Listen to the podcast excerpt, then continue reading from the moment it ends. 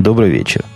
10 мая 2008 года, около 7 часов по среднеамериканскому времени, 175 выпуск подкаста «Атум Путун».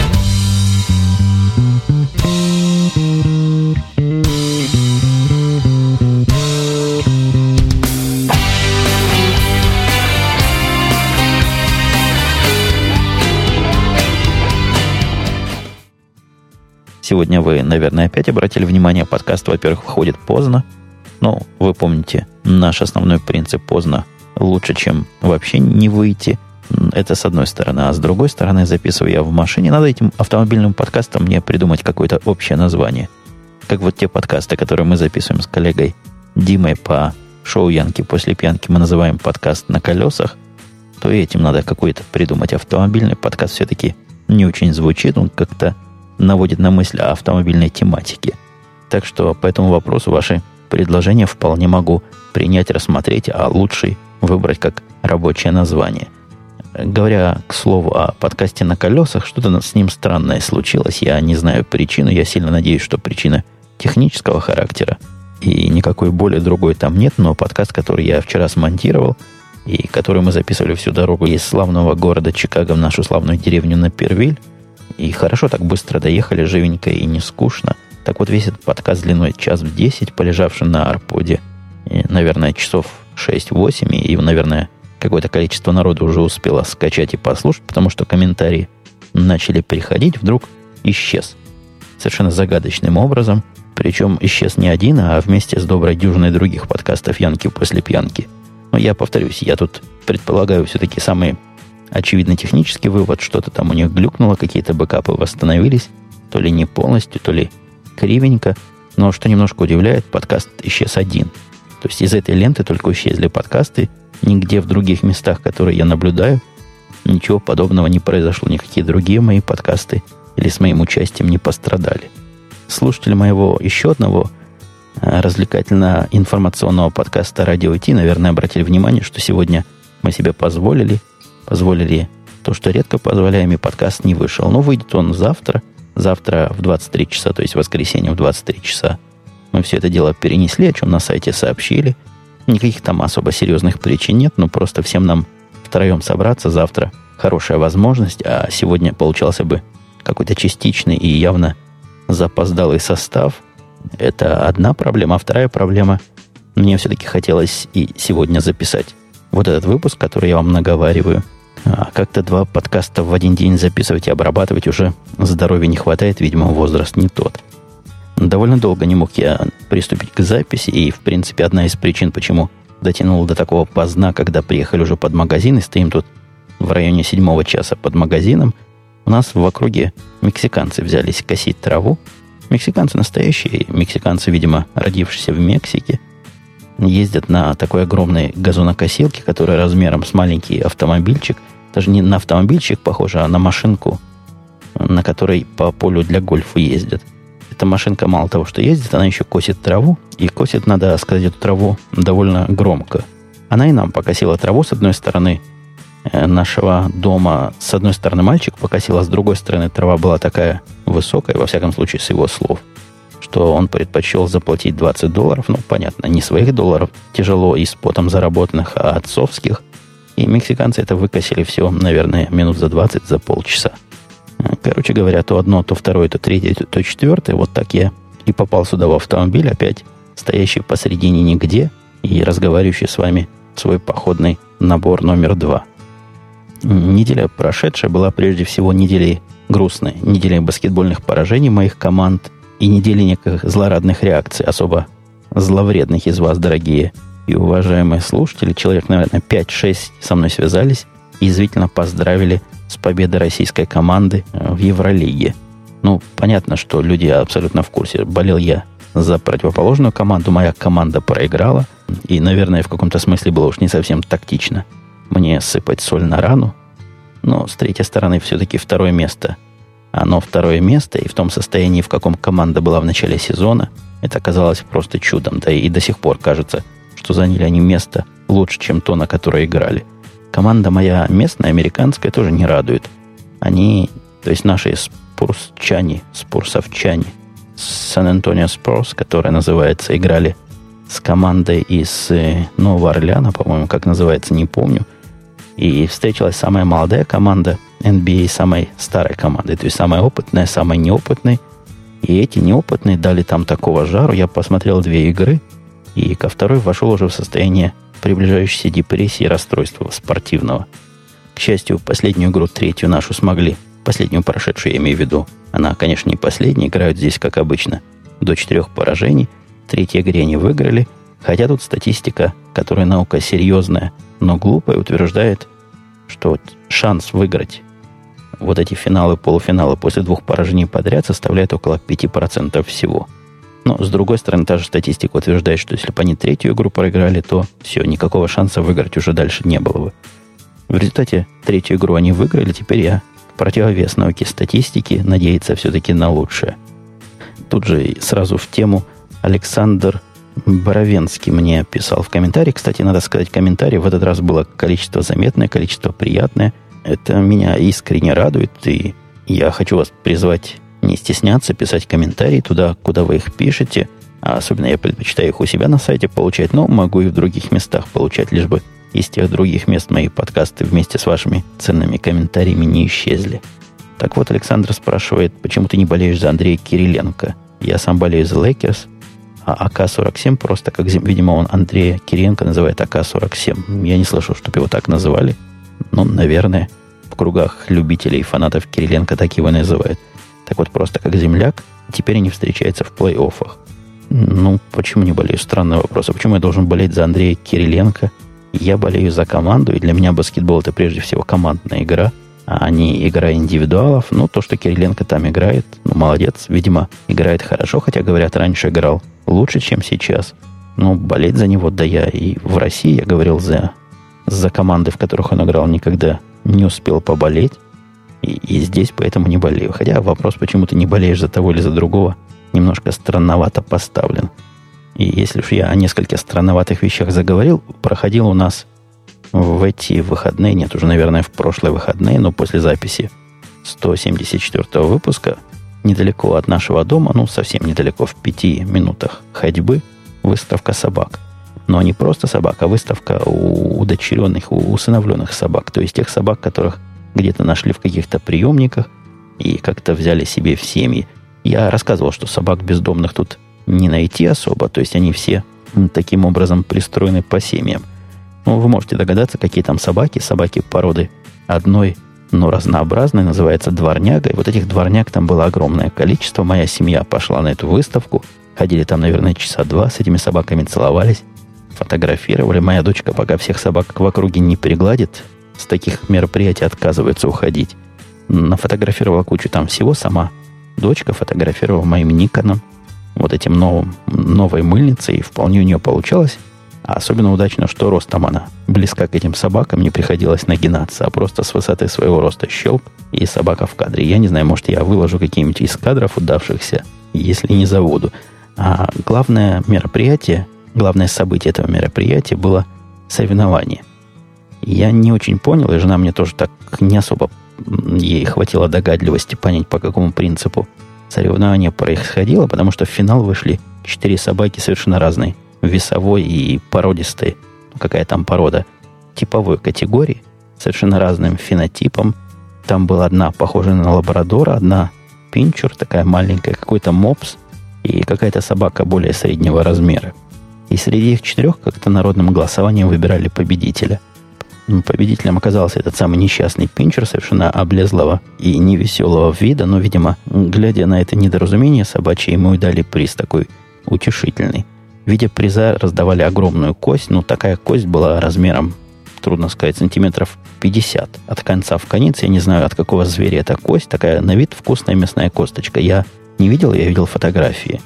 Но вот по сравнению с Пинчером она его превосходила, наверное, раза в полтора. Пинчер был из некрупных. Так что теперь его продовольственная проблема решена на несколько дней, может даже недель вперед. Будет грызть эту косточку к своему собачьему удовольствию. Никон же, который, которым дочка моя снимала, показал себя хорош во всех смыслах, то есть включался сразу, фотографировал, никаких вопросов у ребенка моего и у моей жены, которая тоже там щелкала, не вызывал – вызвал один вопрос, который просто меня расстроил. не крепость аппарата, то есть фотоаппарат это совершенно плохо предназначен для детской разрушительной силы. Моя дочка его уронила один раз где-то на бок, он так побился, но ничего не перекосило, все работало. А второй раз он упал во включенном состоянии в немножко выдвинутом объективе мордой вниз, и объектив после этого перестал вытаскиваться и заходить обратно. То есть он ни туда, ни туда не ходит, и в результате не включается и не выключается. Я его немножко обстучал со всех сторон, объектив попытался выровнять, чем мог. Вроде бы починился, хотя трудно сказать, насколько качество этой починки, которую я совершил, достойное. И еще одно, что в этом фотоаппарате меня удивляет, какая-то странная, видимо, программная или проблема, или недодумка. У фотоаппарата, как у такового, есть режим засыпания. То есть, если вы не фотографируете какое-то долгое время, 2 минуты, 3 минуты там задаются в опциях, то фотоаппарат засыпает, чтобы батарейку свою сэкономить. Это разумно, это понятно, это должно быть, и так оно и есть. Но вот, к моему удивлению, в режиме работы с компьютером, когда вставляешь в него провод USB и пытаешься фотографии перетянуть, после этого фотоаппарат не засыпает. Это особенно раздражает, потому что такого поведения как раз и ожидаешь. То есть ты им не пользуешься, никакого обращения к нему нет, должен спать, подлец. А он не спит. Но не спит так тихо, что даже не видно, что включен. Экран у него не включен там. Сидит на подключенном проводе и молчит. После такого молчания за ночь он полностью разряжается и к утру оказывается абсолютно недоступным для работы. Явная недоработка, явная недодумка конструкторов, скорее всего, программистов, которые активацию сна в режиме передачи данных как-то совсем не предусмотрели. Читатели моего твиттера, который является twitter.com slash я знаю, я вам уже надоел этими напоминаниями, но судя по вопросам, которые задают мне разными образами, разными местами, количество людей новых появляется, и люди задают одни и те же вопросы, поэтому, ну, потерпите, сказал. И сказал, может быть, кому-то оказалось полезным. Так вот, в этом твиттере я довел до вашего драгоценного сведения и внимания, что выдвинули меня в кандидаты финалисты, не финалисты, наверное, дипломанты конкурса. Для тех, кому не все равно. Конкурс странный, я даже не знал, что такое бывает у нас в корпорации. Но по порядку, если говоря, пришло мне письмо по имейлу, где просили у меня, уважаемого Евгения, разобраться, почему вот такие-то, такие-то сервера ведут себя странно, не отвечают на запросы, а я у них где-то там числюсь как ответственный. Посмотревши на приложенную информацию, я сразу понял, серверы они мои, я вообще к ним никакого отношения не имею, просто там называются они немножко созвучно с тем, какие числятся у меня, и, видимо, тот человек, который мне присылал письмо, у него рука дрогнула, не те буковки нажались, и база данных его или система контроля ответственных вернула меня вместо кого-то другого. И я, конечно, сразу отписал ему, что так и так, я не я, и лошадь не моя, ничего не знаю. Но как-то оказался я уже в этом списке рассылки, и убирать меня никто оттуда не стал, поэтому всю переписку вокруг этих серверов я читал. Сервера, судя по всему, хорошие такие боевые сервера, где-то тоже не у нас, не в Америке, и даже не в Европе, по-моему, где-то в Азии. Эти сервера какие-то данные обрабатывают и являются настоящим таким суровым продакшеном – и, и вот в этой переписке я наблюдал попытки найти хозяев. Искали их часа два-три, через часа три нашли в конце концов. А я же наблюдаю все эти туда, туда-сюда посылки. Одни спрашивают других, другие отвечают. И вопрос, который они там пытались выяснить, мне показался смутно знакомым. То есть нечто подобное у нас тоже происходило, было связано с неким рассинхронизацией внутренних часов, с часами контроля, с часами управления откуда берут время некие Network Attached Storage девайсы. Но это своя такая история. Просто мне она показалась знакомой. Я аккуратненько свои предположения изложил в этом письме, хотя не люблю лезть в чужие проблемы, у меня и своих достаточно. Оказалось, что прав я абсолютно на 100%. Эти ребята были мне очень благодарны, и через пару дней я получил письмо такое официальное от нашего отдела кадров, где этот случай рассматривался, меня хвалили, выносили Наверное, это можно назвать благодарностью и сказали, что заносит меня в список людей, которым не все равно. Таких в компании у нас есть определенное количество. Вот самый тот, кому менее всех все равно, получит какой-то приз, пока не названный, и, и окончательное решение, кто же получит-то. То, что получит, произойдет, по-моему, то ли летом, то ли в конце лета, где-то где в районе июля-августа, по-моему. Ну, если вдруг я этот приз выиграю, если в конкурсе одержу победу, Обязательно поделюсь с вами, что же за ценный приз за неравнодушие можно получить. Если этот ценный приз, о котором я тут пытаюсь фантазировать, понятия не имею, что это могло бы быть. Это дело такое теоретическое, виртуальное и маловероятное. Ну, мне как-то не верится в мою победу в этом конкурсе, на который я и не особо набивался, то вот бюджет на свои разработческие нужды я выбил. Даже, наверное, выбил это неправильное слово. Я на одном из совещаний намекнул, что пора бы обновлять наши лаптопы и запросил для начала 10 тысяч долларов на приобретение первых пяти для своих работников, у которых действительно уже пришло время обновлять. И, к моему удивлению, прошло просто как по маслу. То есть, видимо, есть какие-то бюджеты, которые я не осваивал, и которые шли, я не знаю на что, на что-то шли, но без единого звука и без единого слова против мне этот бюджет разрешили попользовать. Сказали, не сразу пользуй, то есть не в один раз пойди купи там пять лаптопов своих, а растяни на месяц-полтора. Я аккуратно попытался поинтересоваться, должен ли я покупать наше стандартное оборудование – ну, конечно, сначала объяснил, что предпочитаю стандартных этих делов не покупать, потому что с ними уже намучились, и ломаются они, и времени кучу уходит на починку. Ну и вообще работать на ненадежном оборудовании, сами понимаете. Мне сказали, нет, ради бога, покупай, что хочешь. И у меня теперь размышления, что же я хочу. На эти деньги вполне можно купить 5 MacBook Pro. У нас там еще скидка есть такая корпорационная. То есть на 5 MacBook Pro хватит, но Нужны ли мне MacBook Pro? Вот такой вопрос меня терзает. Но я сразу оговорю, что выбора тут особого нет. Мне обязательно нужны лаптопы, то есть ноутбуки, переносные компьютеры. И будут они, конечно, маки, потому что что еще можно сегодня покупать. Но вот выбор стоит между двумя вариантами. Либо MacBook, либо MacBook Pro, потому что если пойти по более дешевому пути MacBook, то получу я практически ту же самую вычислительную мощность с чуть меньшим дисплеем и менее прочным корпусом, но зато еще на один, наверное, останется денег. Хотя трудно мне тут пока решить, надо экономить или не надо экономить. Весь в раздумьях. Самый у меня в голове активно обсуждаемый вариант – это и так, и так. То есть парочку или троечку MacBook Pro и на все, что останется, MacBook'ов. Получится и компьютеров больше, и часть из них будет MacBook Pro, хотя тут станет ребром другая проблема, как их между программистами делить, чтобы никто не ушел обиженный, и все получили по радостям и по заслугам себе. Как-то автомобильный стиль подкаста немножко меняет и стиль моего разговора. Я чувствую, говорю какими-то рубленными и короткими фразами. И о том, что мог бы сказать больше, длиннее и подробнее, говорю мало, коротко и сжато, хотя есть некая ненулевая вероятность, что найдется такая аудитория, кое именно такой стиль по душе. Так вот, к следующей теме, перепрыгивая, я собираюсь, как у меня тут написано, в шоу-нотах произвести поездку в город Ныц так и написано НИЦ. Н-И-Ц. Этот НИЦ получился, по-моему, хорошее название для Нью-Йорк-Сити. При моей попытке набрать Нью-Йорк-Сити на клавиатуре с фонетической раскладкой, но русский язык был включен. Поэтому теперь будет у нас Нью-Йорк-Сити городом Ниц.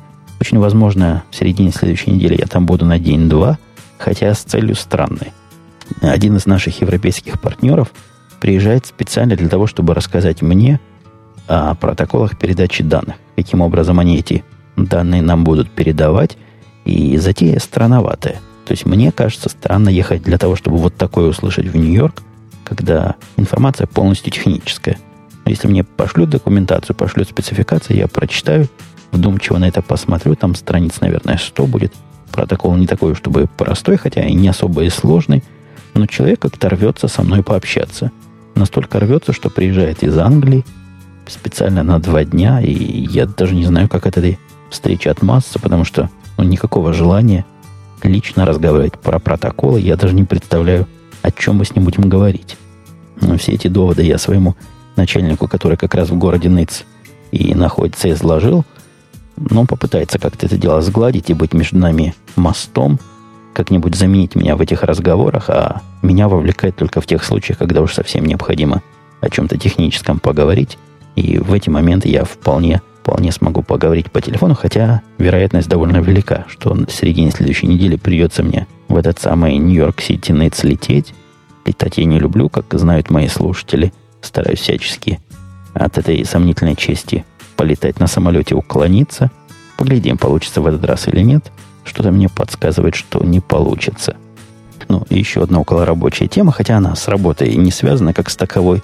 В прошлый раз, помните, я рассказывал, что незадолго до записи подкаста должен был состояться, состояться интервью. Я должен был проводить интервью с неким неуловимым Джо. Он уже совершенно стал неуловимым, хотя зовут его не Джо, а Джерри. И я пытался его на этой неделе словить. Это кандидат, который, с которым меня попросил один из моих знакомых, даже друзей, поговорить и проинтервьюировать его техническим образом. И кандидат какой-то странный. Если верить той предварительной информации, которую я получил, то кандидат хорош всем. Я и в прошлый раз про него рассказывал. У него там немножко удивительно есть особенность биографии. Он ни на одном месте больше четырех месяцев не работал.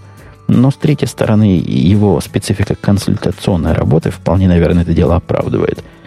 Так вот, он со своим опытом широким и глубоким в нужных нам областях как раз, не нам, нужным моему приятелю областях, вполне кажется кандидатурой многообещающей, кандидатурой интересной, и, насколько я понял, очень заинтересованной в том, чтобы получить постоянное место работы. В течение всей прошедшей недели я пытался этого человека застать для того, чтобы провести с ним телефонное интервью. Оставил ему сначала пару сообщений на автоответчик, а потом как-то словил его. Словил лично. Он сказал, ой, извините, сэр, я, да, знаю, знаю. Я сейчас вам через 10 минут перезвоню, а если не перезвоню, позвоните мне через 15 минут, если вам не трудно. И, и пропал с тех пор. То есть после этого он перестал поднимать трубку, и, по-моему, даже автоответчик уже не включается. Может быть, у него какой-то хитрый определитель стоит, видит, что я звоню, и вообще никак не реагирует.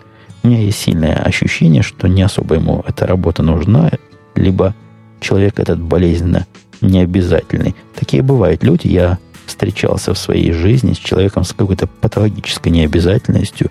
Был один у меня такой, даже не начальник, а работодатель в далекие какие-то конца 80-х годов, которого я не мог застать для того, чтобы сдать ему работу. То есть я получил довольно серьезный по тем временам аванс, ну, просто очень серьезный аванс, и хотел получить вторую половину, сдать работу. Я знал, что работа ему нужна очень. Мы с ним договорились о встрече многократно, и ни разу он на эту встречу не приходил, пока я не взявший, не собравший свою волю в кулак, чуть ли не силой затащил его к себе, где этот компьютер стоял. Компьютеры тогда, вы знаете, были большие, непереносные – и все ему отдал вот таким физическим образом. И может быть и это такой случай патологической необязательности, болезненной. Но мне кажется, для работы программиста такая необязательность чревата боком. Вряд ли даже если он появится в ближайшие дни, я буду его рекомендовать вне зависимости от результатов нашего с ним технического собеседования. Слушатель Севитана, комментируя 173 выпуск, говорит, меня интересует такой, не интересует, волнует даже такой вопрос – как быстро наши, наши в кавычках, привыкают к жизни в США. То есть привычка жить в России или Украине, наверное, дает о себе знать.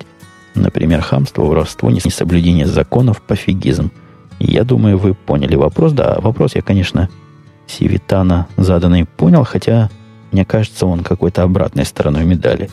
Вы, наверное, обращали внимание, что я пытаюсь как-то отходить от вопросов про жизнь вообще и от обобщений – и пытаюсь говорить то, о чем могу, с определенной степени знания рассказывать и с определенной степени достоверности. И если обычно вопрос они в противоположную сторону, а жизни там в США построен на каких-то стереотипах, видимо, сгенерируемых телевидением, радио и другими средствами информации массовой и менее массовой, то и этот вопрос мне тоже кажется какой-то другой стороной стереотипа из того, что я вижу вокруг, а вижу я время от времени из наших людей, они совершенно разные. Мне, честно говоря, совсем не кажется, что привычка жить в России или Украине настолько дает о себе знать. Ну, разные люди бывают, и, и такие, и сякие. Как-то мне мало приходится общаться с теми, для которых хамство, воровство, несоблюдение законов и пофигизм – это норма жизни. Поэтому затрудняюсь ответить на ваш вопрос, хотя обобщение вашего, уважаемый Сивитана, все-таки не приемлю коллега-подкастер Соки, удивляясь о том, что 7-летний ребенок может пользоваться Apple TV, а я там высказывал идею прятать просто пультик, спрашивает, а если спрятать, не купит ли ребенок в магазине? Ну, как-то вы, уважаемые Соки, переоцениваете сообразительность 7-летнего ребенка, чтобы он сам пошел, чтобы она сама пошла в магазин и купила. Это вообще как? В магазин тут пешком не пойти, в магазин из нашей деревни надо ехать на машине. То есть ребенок должен быть очень акселерационно развитый и очень сообразительный, чтобы самой завести машину и поехать в ближайший Apple Store, который находится в 30, наверное, в 20 все-таки милях от меня. Так что предположение ваше скорее из области фантастики. Дальше он задает вопрос, скорее всего, риторически. Три часа вы потратили на вопрос о рестарте сервера. Не жалко? Вообще, судя по подкастам, у вас подобные проблемы случаются довольно часто. Не надоело? Ведь, по сути дела, не в английском, который не ваш родной, а в степени технического понимания людей, с которыми вы проводите в милых беседах эти часы. Ну, что значит не надоело? Собственно, какая альтернатива? Мне этих людей не переделать. Ну, из-за этих людей, что менять работу надо, потому что люди такие тормоза. Во всякой большой корпорации тормозов много, и чем компания больше, чем этой тормознутости, бюрократии и глупости больше. Конечно, дело тут далеко не в языке, с языком тут все в порядке. Но кто бы меня стал держать на работе, если бы моего разговорного языка не хватало для того, чтобы решать текущие технические проблемы. Нет, дело далеко не в языке, который должен вам не родной не только для меня, но и для многих из тех, с кем я из этого саппорта общаюсь. Ну, удается в конце концов найти кого-то. Я, возможно, немножко изгущаю краски. Далеко не каждый мой контакт с техническим саппортом настолько тяжелый, настолько калечащий. Некоторые случаи проходят вполне нормально. Некоторые случаи решаются, задачи и проблемы решаются быстро – некоторых я вообще не участвую, потому что есть у меня человек для решения простых проблем. А как там он это дело выбивает, у меня голова и болеть не должна. Вообще, в идеале, этому системному администратору, которого я взял, одна из моих целей была, чтобы вообще с этим техническим саппортом не общаться никогда, нигде. И ни по каким вопросам пока не получается. Пока есть у меня какие-то круги проблем, в которых обязательно мое участие должно быть. Но я надеюсь, со временем этих кругов станет все меньше и меньше, и стянется все это до точки, а потом исчезнет. И буду я, в конце концов, руководить своими программерами и решать свои программистские проблемы в коде, в архитектуре и в коллективе. Несколько человек поздравили меня с праздником Дня радио. Кстати, вчера был День Победы, праздник, который как-то здесь не особо празднуется. Во всяком случае, я не видел никаких явных народных гуляний – но я, конечно, поздравляю слушателей с праздником. Мы вчера с женой даже решили выпить по этому поводу, но как-то в доме оказалось пить нечего. А вспомнили мы о праздновании уже часов, наверное, за 11. Ближайший винный магазин был в это время наверняка закрыт. Скорее всего, мы на сегодня это дело перенесем, и вот на обратном пути, возвращаясь из-под этого магазина, заедем, купим себе горячительного и отпразднуем этот замечательный праздник. А меня многие поздравили с Днем Радио, как человека к нему относящегося я даже отношусь к нему двумя образами. Во-первых, я закончил радиотехнический институт, в котором слово «радио» есть. То есть совершенно очевидно к этому празднику отношусь по образованию. По роду деятельности слабо я к радио отношусь, но вот по хобби, то чем я тут занимаюсь, как-то можно условно к радио все-таки отнести. И вот таким образом праздник и мой тоже. Я коллег подкастеров, и особенно тех, кто работает, есть там у меня пара знакомых коллег, которые работают на радиостанций, настоящих радиоведущих. Поздравляю с этим делом. Радиоинженеров, опять же, поздравляю. Ну и тех слушателей, которые наслаждаются результатом, как говорит коллега из подкаста «Радиошум», нашей игры в радио.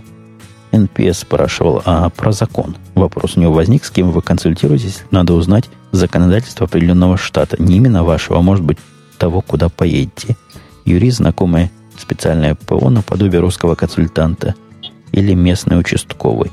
Идея такой юридической консультации с местным участковым мне в голову не приходила. Когда возникают вопросы, которые я могу сформулировать, есть для этого интернет. В интернете есть масса открытой информации, которую нужно только поискать.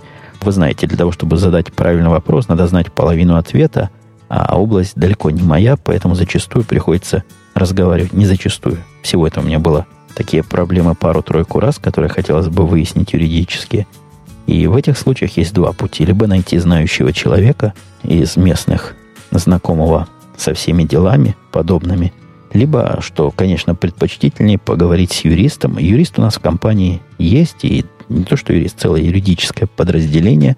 И если это дело какое-то рабочее и как-то с работой связано, то вообще вопросов нет. Звонишь в, эту, в это подразделение, тебя связывают с кем надо, и на все вопросы получаешь ну, во всяком случае, теоретический ответ. Люди, они довольно скользкие, эти юристы. И иногда то, что они считают конкретным ответом, на мой взгляд, является каким-то уклонением от попытки высказать свое мнение. Если же дело личное, то тут тоже есть выход. Есть совершенно недорогая страховка, которую я плачу, по-моему, обходится это мне то ли в 15, то ли в 20 долларов в месяц. И вот по этой страховке у меня есть доступ к этим нашим корпорационным юристам по личным вопросам – понятно, за такие деньги это не полное юридическое покрытие. То есть, если я кого-то грохну, и надо будет меня как убийцу в суде защищать, страховка такого не покроет. Но все более-менее реальные бытовые проблемы, когда надо законодательство знать, когда какие-то конфликты на местном уровне, когда ты чего-то хочешь с квартирным хозяином решить и приходится это дело до суда доводить, это не мой случай, но один из моих работников как раз для этого использовал наших местных юристов, консультацию с ними. Если надо проконсультироваться по поводу тех или иных документов, в которых возникло сомнение, хочется показать юридическому глазу, вот для всего для этого наша страховка как раз юристов и предусматривает. В паре случаев мне давали ценные советы знакомые американские, которые, я не знаю, откуда они брали информацию. Один раз я у Теда спрашивал, консультировался с ним по личному такому да нет, пожалуй, эту тему я не буду здесь поднимать, но по странной такой ситуации, которая я даже не знал, у кого что спросить и кому пойти. И вот он оказался вполне адекватным человеком, совершенно мне по-дружески дал сначала свой совет, потом связался со своим юристом, там надо было особого рода юрист, я таких не знал. Короче говоря, все через связи делается. Вы знаете кого-то, этот кто-то знает кого-то еще, и, и вот таким образом строите себе цепочку контактов. Слушатель Макс по поводу аудиокниг пишет, что «Волны гасит ветер». У меня такая же аудиокнига. Она была записана в далеком 93-м году. От того и качество звука соответствующее. И в то же время такие записи чуть ли не Всесоюзная ассоциация слепых организовывала. Кстати, примерно в той же манере у меня роман 1984 начитан, тоже женским голосом и тоже с плохим качеством. Судя по всему, изначально он был на аудиокассетах. Хотя дальше пишет Макс, ему нравятся больше книги, сыгранные вроде «Улитки на склоне» в многословной постановке с хорошей фоновой музыкой. Интересное наблюдение, что роман засчитан обществом слепых. Это что они руками читают их алфавит, Брайля, по-моему, называется, и зачитывают. В этом случае, пожалуй, паузы в сложных словах вполне понятны и объяснимы. Может быть, такие слова пальцами сложнее понять, чем глазами. Да, тогда, тогда я совершенно зря на тетку наехал. Я не знаю, она и для слепой, и для зрячей читала очень и очень прилично. И у меня есть еще одна книга, это же дикторша или это же артистская начитанная. И слушать книги, зачитанные в другой манере, в манере играния, особенно там с хорошей фоновой музыкой, я совершенно не могу. Не то, что не могу, я попытался послушать одну довольно большую аудиокнигу, дослушал ее до конца, но того удовольствия не получил как-то. Для меня этот процесс прошел без огонька. Евгений пишет, ведь у меня такой вопрос, наверное, не по теме, но не знаю, кому его задать законно ли зачитывать книги в домашних условиях создавать аудиокниги. Там ему категорически ответили, кто-то из слушателей, что ни в коем случае это незаконно, нарушение прав всех. Перечислили там и авторов книг, и издателей, и дикторов.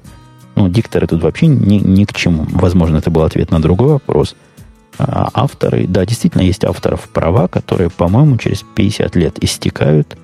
И мне сильно кажется, что зачитывать книги старше 50 лет никаких проблем быть не должно. Хотя я тут небольшой юрист, я не тот источник, с кем можно достоверно проконсультироваться. Что же касается книг обычных, свежих, которые младше 50 лет, то здесь почти наверняка вы нарушаете авторские права. И я не знаю, как чтецы обходятся. Есть такой сайт, который мне тоже в комментариях дали, называется ebook-club.ru. Там народ выкладывает ссылки на книги, с одной стороны, с другой стороны, сам зачитывает. Но, судя по обсуждениям в форуме, те, которые мне были интересны, там шли вопросы, как эти книги записывать, как правильно делать. Народ там довольно спокойно относится к интеллектуальной собственности, судя по крякам и ссылкам на ворованные программы аудиозаписи. Наверное, у них примерно такое же отношение и к авторским правам на материал, который они зачитывают. Джуниор пишет, честно думал, что вы ответите по-другому, сарказмом или будете спорить, но получил нормальный ответ. Это он по поводу идеальной операционной системы от Apple. Разумность ее использования, пишет дальше Джуниор, в России все равно под большим сомнением. В наших офисах, где налоговые программы пишутся только под Windows, бухгалтер знает только Windows, принтер HP без поддержки PostScript, комплектующих нет вообще, стоимость железа в, дар, в разы дороже Apple не прокатит. Наверное, у вас она действительно разумная альтернатива. Но, опять же, мне трудно сказать про за всю Россию здесь, потому что Насколько под большим сомнением или нет, я не знаю. Все больше и больше знакомых мне людей, проживающих в России, как раз на Apple и переходят. Насколько он хороший офисный компьютер или нет, трудно сказать. Как-то у Apple никогда особо сильно в бизнесе позиции не было. Это был долгое время элитный компьютер, Потом он стал таким домашним семейным компьютером, и теперь они предпринимают попытки выйти на этот самый корпоративный рынок. В своей области я не вижу, где бы он бы мне не подошел. Я уже сегодня делился, что собираюсь всех своих орлов на Apple это перевести. Ну, по поводу того, что в разы дороже и железо нет комплектующих. Какие комплектующие вам особо нужны для него? Вы что, компьютеры часто чините? Кстати говоря, комплектующие там такие же, как и во всех остальных местах. Я как-то в Apple вставлял комплектующие в виде памяти, совершенно обычную память, пошел купил первую попавшуюся в интернет, пошел купил и диск, который не первый попавшийся, но второй попавшийся. Там надо был диск высоте невысокий, но ассортимент довольно широкий был таких дисков. Короче говоря, такие комплектующие, которые я имею в виду, ну не будете же вы в самом деле материнскую плату им перепаивать, они в таком же наличии, как и все остальные, потому что они всеми остальными комплектующими как раз и являются. И еще был целый ряд вопросов из замечаний, зачем от ребенка прятать пульт, разве в Apple TV нет настроек parental control, то есть родительский контроль, а говоря по-русски, нет ли там такого места, куда можно ввести пароль, чтобы ребенок не мог эту штуку сам смотреть. Вы знаете, я даже особо не знаю, есть ли там такое или нет, потому что этот контроль, мне кажется, делом ну, таким бестолковым и настолько осложняющим жизнь законному честному пользователю, что смысла в такой защите, ну, во всяком случае, почему же эта защита лучше, чем просто спрятать пультик, я не вижу. На пульте, на котором нет кнопок с буковками и циферками, набирать эти буковки и циферки пароля – это целое мучение, я вам доложу. И если каждый раз перед тем, как мне телевизор начать смотреть с Apple TV, мне придется эту процедуру проделывать, ну, не возрадуешься и уже смотреть не захочешь. Поэтому я предпочитаю все-таки пультик спрятать. Это, по-моему, гораздо проще, эффективнее и быстрее. Тезка Женя пишет, уже последний будет вопрос, на сегодня будем закруглять. Как-то сегодня действительно не идет у меня, из меня слова не выходят. То есть выходят, но туго и медленно. Так вот, тезка Женя пишет, уважаемый Умпутун, спасибо за интересный подкаст. У меня немного глупый вопрос. Я знаю про правильные подкасты, в кавычках. Это он имеет в виду те подкасты, которые у меня перечислены на сайте podcast.umputun.com. Это те подкасты, которые я слушаю, и список, который я показываю тем, кто спрашивает меня, а какие подкасты еще послушать. Так вот, Женя пишет, знаю про правильные подкасты, но все-таки слушайте ли вы сиськи-письки шоу? Вот, к примеру, в прошлом подкасте ваше имя не раз прозвучало в том подкасте. Не, ну если бы я их слушал, я бы, хотя трудно сказать, является список правильных тех, которые я рекомендую, является ли он стопроцентным совпадением с тем списком, который я слушаю. Пожалуй, он на сто процентов совпадает – но если я там чего не забыл, если бы я их активно слушал, то это означает, что я бы вам и рекомендовал. Нет, я их не слушаю, мне как-то их темы далеки. Мне подобного рода юмор, ну, не кажется смешным в течение долгого времени. И я имею в виду один раз послушать, наверное, было бы забавно. Я их когда-то когда-то слышал, когда-то слушал, но в принципе мы с ними в, в одинаковом положении. Им не особо забавно слушать то, что я говорю, а мне не, за, не особо весело слушать, что они говорят. Дальше тезка Женя пишет, вообще довольно забавное у вас всех отношения в этом ми- микромире русского подкастинга. Да нет никаких особых у нас отношений.